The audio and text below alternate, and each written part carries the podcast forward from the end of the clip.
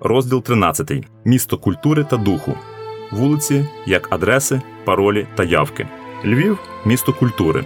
Тут жили композитори: Станіслав Людкевич, Микола Колеса, Анатолій Кос Анатольський, пізніше Мирослав Скорик, Богдан Янівський, Володимир Івасюк, оперний співак Павло Кармалюк, сестри Байко, естрадна співачка Оксана Білозір. Письменники важковаговики Ірина Вільде, Роман Федорів, Ростислав Братунь, Роман Іваничук, скульптори Теодозія Бриж, Еммануїл Мисько, Дмитро Кривавич та Володимир Одріхівський, живописці. Володимир Патик, Любомир Медвідь, Михайло Демцю, Борис Буряк. І графіки. Олена Кульчицька, Богдан Сорока, Софія Крафа Корбут, Мирон Яців, Євген Безніско, Ярослава Музика, який чекісти поламали все життя, змусивши її виступати посередницею на невдалих таємних перемовинах з УПА 1945-46 роках.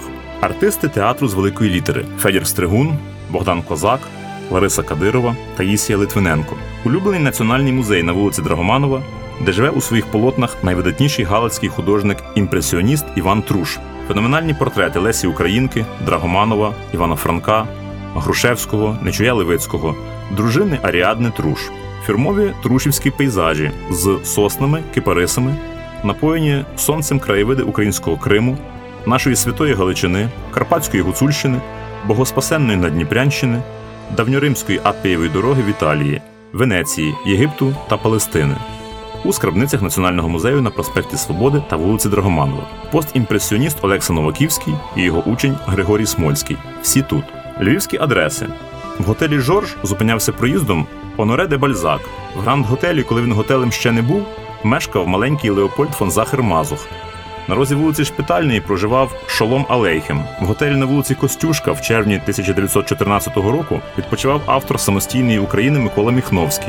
У квартирі львівської дружини на вулиці Лисенка жив ідеолог українського націоналізму Дмитро Донцов. Забуті нині класики красного письменства Юліан Опільський Ідоли падуть та Осип Маковей, в якого була закохана Ольга Кобилянська, але любимо ми його за роман Ярошенко про Хотинську битву, жили та плідно працювали у Львові не один рік. Іван Франко, який заснував першу в західній Україні політичну партію і запровадив моду на вишиванку під піджаком, тричі невдало намагався стати австро-угорським депутатом, а докторську дисертацію захищав аж у відні. Він переїздив 14 разів з однієї львівської адреси на іншу, аж поки не зупинився у власній віллі. Яким же було його здивування та обурення, коли навпроти його вікон розпочав забудову до того тихенького південного закутка Львова. Професор історії з великої України Михайло Грушевський, Львів місто політиків. Тут з 1861 року працював Галицький Сейм або ж Ландтаг, земельний парламент Австро-Угорщини, куди українці-галичани, попри національну дискримінацію з боку німецької адміністрації та польської еліти, обирали своїх депутатів. І то яких? Не теперішні пасажири, набрані по оголошеннях в газеті Ваш магазин, вчорашні бандити чи комсомольські свинарчуки в костюмах Бріоні, а реальні народні обранці, які за кілька років роботи у Львові легко переростали регіональний рівень і проривалися представляти інтереси 4 мільйонів українців-краян у відень, діти греко-католицьких священників, гімназії в Коломиї чи Львові, юридичний факультет Львівського або Чернівецького університету, докторати у Відні, робота адвокатом чи суддею, участь з ризиком для здоров'я та життя в дуже брудних виборчих кампаніях. І перемоги всупереч усьому. Юліан Романчук, що прожив до 90 років, тиранозавр галицької політики, співзасновник просвіти наукового товариства Шевченка і рідної школи, організатор першого політичного мітингу українців в Галичині, викладач філології в академічній гімназії, 12 років працював депутатом у Галицькому лантагу і 23 роки в парламенті у Відні. З них 8 років віце-спікером. В листопаді 1918 року, як старійшина, Юліан Романчук приймав урочисту присягу членів першого уряду Західної Української Народної Республіки. Кость Левицький, юрист, доктор наук, адвокат, фінансовий менеджер товариства просвіта, докерував до того, що просвітяни придбали собі під офіс триповерхову кам'яницю у Львові на площі ринок. П'ять років працював депутатом Галицького сейму та 11 років в імперському парламенті у Відні. Перший прем'єр-міністр Зунер. По війні директор банку. 80-річним заарештований шакалами Берії в 1939 році у Львові і дивом повернувся до міста в 1941-му. Кирило Трильовський закінчив Чернівецький та Львівський університети, доктор права, засновник спортивно-пожежного товариства Січ, де займалося спортом понад 60 тисяч галичан. На виборах до парламенту встановив абсолютний рекорд того часу, зібравши 44 тисячі голосів за свою кандидатуру. Голова бойової управи легіону січових стрільців. Теофіл Окуневський, брат адмірала Австро-Угорського флоту, мер міста Городенка, наймолодший депутат Галицького сейму, успішний дуелянт, 14 років працював в парламенті у Відні, захисник героїчного терориста Мирослава Січенського. Адвокатський стаж мав тривалістю в 47 років. Василь Стефаник, випускник медичного факультету Ягелонського університету в Кракові, мегапопулярний колись письменник-новеліст європейського рівня. 10 років представляв у парламенті радикальну партію. А скільки їх було таких? Десятки. Їхні прізвища, заретушовані окупантами, з честю нині несуть незабутні львівські вулиці після відновлення історичної справедливості у ранніх 90-х. Переозначення міського простору та вулиць Львова на зорі незалежності. Працювала комісія з найменування та перейменування назв вулиць, провулків, проспектів, площ та скверів у місті Львові при міській раді. Під орудою історика Ореста Нестора Мацюка більше аніж 550 нових назв вулиць за 4 роки. Замість проспекту Леніна проспект Свободи, замість вулиці Маркса вулиця Академіка Єфремова, замість вулиці Енгельса вулиця Євгена Коновальця, замість вулиці генерала Черняховського вулиця полковника Мельника, замість вулиці 1 травня вулиця Городоцька, замість проспекту Ленінського комсомолу вулиця Пасічна, замість вулиці Жовтневої вулиця Гетьмана Дорошенка, замість вулиці Миру вулиця Степана Бандери, замість вулиці Пушкіна вулиця генерала Чупринки, замість вулиць французьких комуністів Моріса Тореза та Анрі Барбюса, вулиці скульптора Литвиненка та вулиця Кибальчича. Вулиця Стукача Павліка Морозова стала вулицею Леся Курбаса, вулиця Чекістів вулицею Глибокою, вулиця імені терориста Ніколая Кузнєцова, вулицею Клепарівською, вулиця Маршала Конєва, вулицею Парковою, вулиця генерала Ватутіна, вулицею князя Романа, вулиця генералісимуса Суворова, вулицею академіка Сахарова, вулиця генерал-фельдмаршала Кутузова, вулицею генерала Української галицької армії Тарнавського, вулиця Камбріго Котовського, вулицею Дмитра Донцова, вулиця маршала Рибалки, вулицею Симона Петлюри, вулиця піонера героя Валі Котика стала називатися на честь Богдана Котика, прогресивного голови міськвиконкому часів перебудови. Вулицю комуніста Полубоярова перейменували іронічно на гетьмана Павла Полуботка, вулицю чекіста Менжинського на вулицю імені оперного співака Менцинського. Найвеселіше було з вулицею Тупікова. Недовго думаючи, депутати міськради перейменували її в процесі дерусифікації на вулицю Глухий Кут забувши, що то було прізвище радянського генерала, який керував штабом Південно-Західного фронту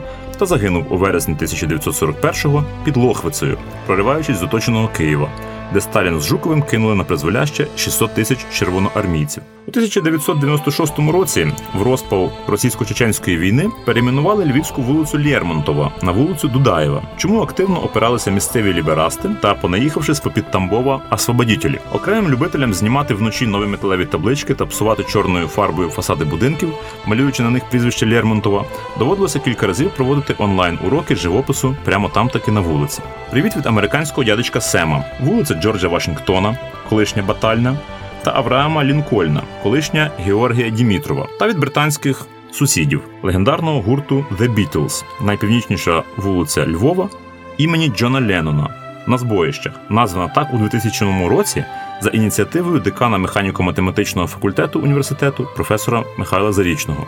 Залишились на околицях просто собі вулиці: Малинова, Полунична, Бузинова, Огіркова, Осикова, Пшенична, Очеретяна, Папоротна, Тюльпанова, Фіалкова, Черемхова, Черешнева. А ще відтворені в назвах вулиць зниклі колись топоніми: Білогорща, Левандівка, Кастелівка, Сигнівка, Зубрівська. Історія сміливих нагадує про себе щодня, коли просто блукати львівськими вулицями, де видно сліди від куль на фасадах будинків, і де меморіальні таблиці замість окопів і бункерів стережуть пам'ять про наших мертвих героїв. Перехрестя вулиць Коперніка, Словацького та Стефаника. Тут у 1949 році загинув в перестрілці полковник УПА Олекса Гасен, позивний лицар, начальник штабу УПА, найкращий конспіратор підпілля, що втік із слідчого ізолятора німецької СД в Другобичі, не боявся конфліктувати із самим Романом Шухевичем, вистежений оперативно-розшуковою групою МГБ. Не дався в руки чекістам і відстрілювався, поки міг. Вулиця Дорошенка, 50. Тут була конспіративна квартира, у якій жила пластунка та розвідниця ОУН Марта Чорна на псевдомедея, яка влаштувалася перекладачкою в управління німецької служби безпеки СД на завдання Бандерівської СБ. Загинула в травні 1943 року відстрілюючись від гестапівців при спробі арешту. А от колишня греко-католицька семінарія. Зараз тут географічний факультет Львівського університету. Тут з 1932 року викладав французьку мову учасник легендарного бою під крутами Ігор Лоський. Десь тут поруч на конспіративних квартирах друкували на циклостилі унівські методички на тему, як правильно підривати поїзди та душити вартових, і спеціальний навчальний посібник санітарний конспект 30-річного Геника Лужецького який загине простим військовим медиком у півської сотні ударники 2 під час прориву на чехословацькому кордоні в час польської каральної операції Вісла 1947 року. На вулиці Гвардійській, 18 жив і працював так званий український радянський письменник, журналіст, громадський політичний діяч, насправді борець з українсько-німецьким буржуазним націоналізмом, спеціальний кореспондент газети Радянська Україна на Нюрнберзькому процесі, лауреат Сталінської премії і просто поцуватий троль Ярослав Галан.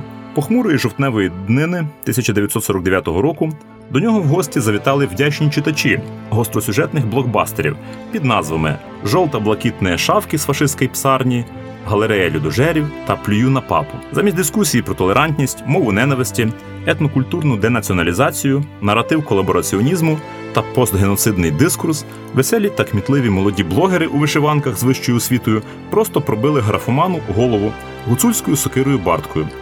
Кров на дубовому паркеті видніється і дотепер. У колишній квартирі музеї Галана на третьому поверсі, начебто, мала функціонувати постійно діюча експозиція Літературний Львів про епоху від молодої музи до вісниківців-донцовців. Зараз біля дверей підозрілий світлий прямокутник від знятої таблички, а пам'ятник Галану знесли львів'яни у 1992 році. Тепер там площа Петрушевича. Школа Галана дала рясні і родючі плоди. Естафету боротьби з ідеологічною диверсією, як казали чекісти, підхопили численні послідовники в жанрі нон-фікшн, треш і хорор. Володимир Біляєв, який написав під чужими прапорами Луна Чорного лісу, Формула отрути, Я звинувачую, Юрій Мельничук, який написав Плем'я упирів, Вирване серце правді служити. Віталій Масловський, котрий став автором жовто-блакитної мафії, дороги в безодню та звинувачує земля, праці з ким і проти кого воювали українські націоналісти і так далі. Було засновано у Львові навіть премію імені Галана. А для публіцистів галичан в одній з найтиражніших радянських газет діяла постійна рубрика Трибуна Ярослава Галана з відповідним наповненням яка ніколи не пустувала. У нас на новому Львові на вулиці Софіївській, взимку 1942-43 років, мешкав командир групи УПА Захід Олександр Луцький.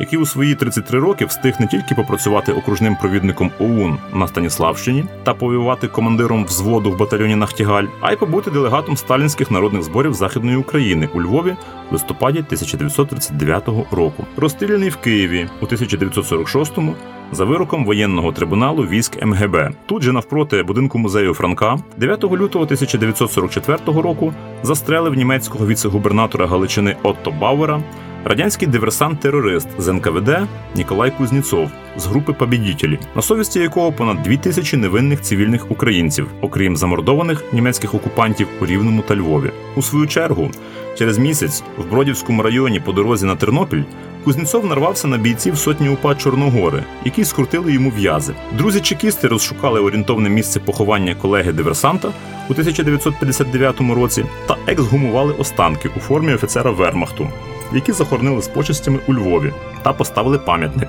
біля Львів Енерго демонтований львів'янами у 1992 році та відправлений у Свердловськ, а могила перенесена на так званий пагорб слави. Цікаво, що в листопаді 2014 року у Львові оперативниками обласного управління СБУ було затримано при спробі підриву електропідстанції диверсійну групу з місцевих мешканців росіян, яка називала себе загін імені Кузніцова була непогано підготовлена та законспірована і координувалась, що не дивно, легальною резидентурою при генконсульстві Російської Федерації. Пізніше, без особливого розголосу, цих перців довелося поміняти на наших військовополонених.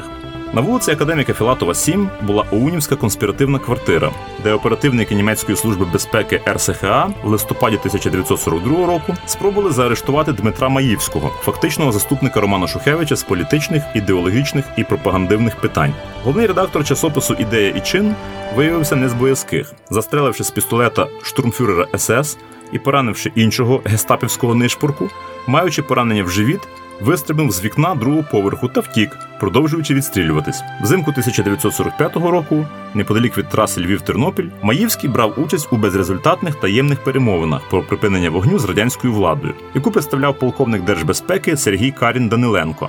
Замначальника 4-го управління НКДБ УРСР зображав тоді письменника Миколу Бажана. Пізніше, за нез'ясованих на той час обставин, в грудні 1945 року Маївський був убитий чехословаками на кордоні, прямуючи разом з начальником штабу УПА Дмитром Грицеєм в Німеччину на зустріч з Бандерою. Святоюрська гора, штаб-квартира УГКЦ. Духовенство греко-католицької церкви взяло активну участь у листопадовому чині 1 листопада 1918 року, коли до військового перевороту в ролі безпосередніх організаторів місцевих громад долучилися священники Богородчанського, Долинського, Золочівського, Перемишлянського, Підгаєцького, Радехівського, Стрийського та багатьох інших повітів. Священник Андрій Бандера, батько майбутнього лідера революційної ОУН, особисто повів озброєних односельчан Калузького повіту на повітовий центр, де було взято владу та відсторонено австро-угорську адміністрацію.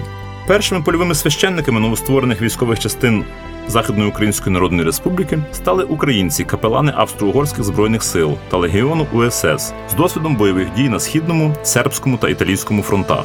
Наказами державного секретаріату військових справ ЗУНР у лютому 19-го року діяльність польових капеланів в армійських частинах було детально врегульовано. Зокрема, на них покладалася виховна робота серед стрільців, розгляд особистих заяв і скарг, облік загиблих та догляд за стрілецькими могилами. Оскільки військових капеланів не вистачало для всіх новосформованих частин УГА, священники добровільно мобілізувалися на службу. До армії зголошувалися також священники з прифронтових населених пунктів, які першими зустріли удар польських агресорів. Коли Андрея Шептицького було фактично захоплено польськими військами в окупованому Львові, функцію лідера греко-католиків в процесах державного та військового будівництва тимчасово взяв на себе єпископ Станіславський Григорій Хомишин в теперішньому Івано-Франківську.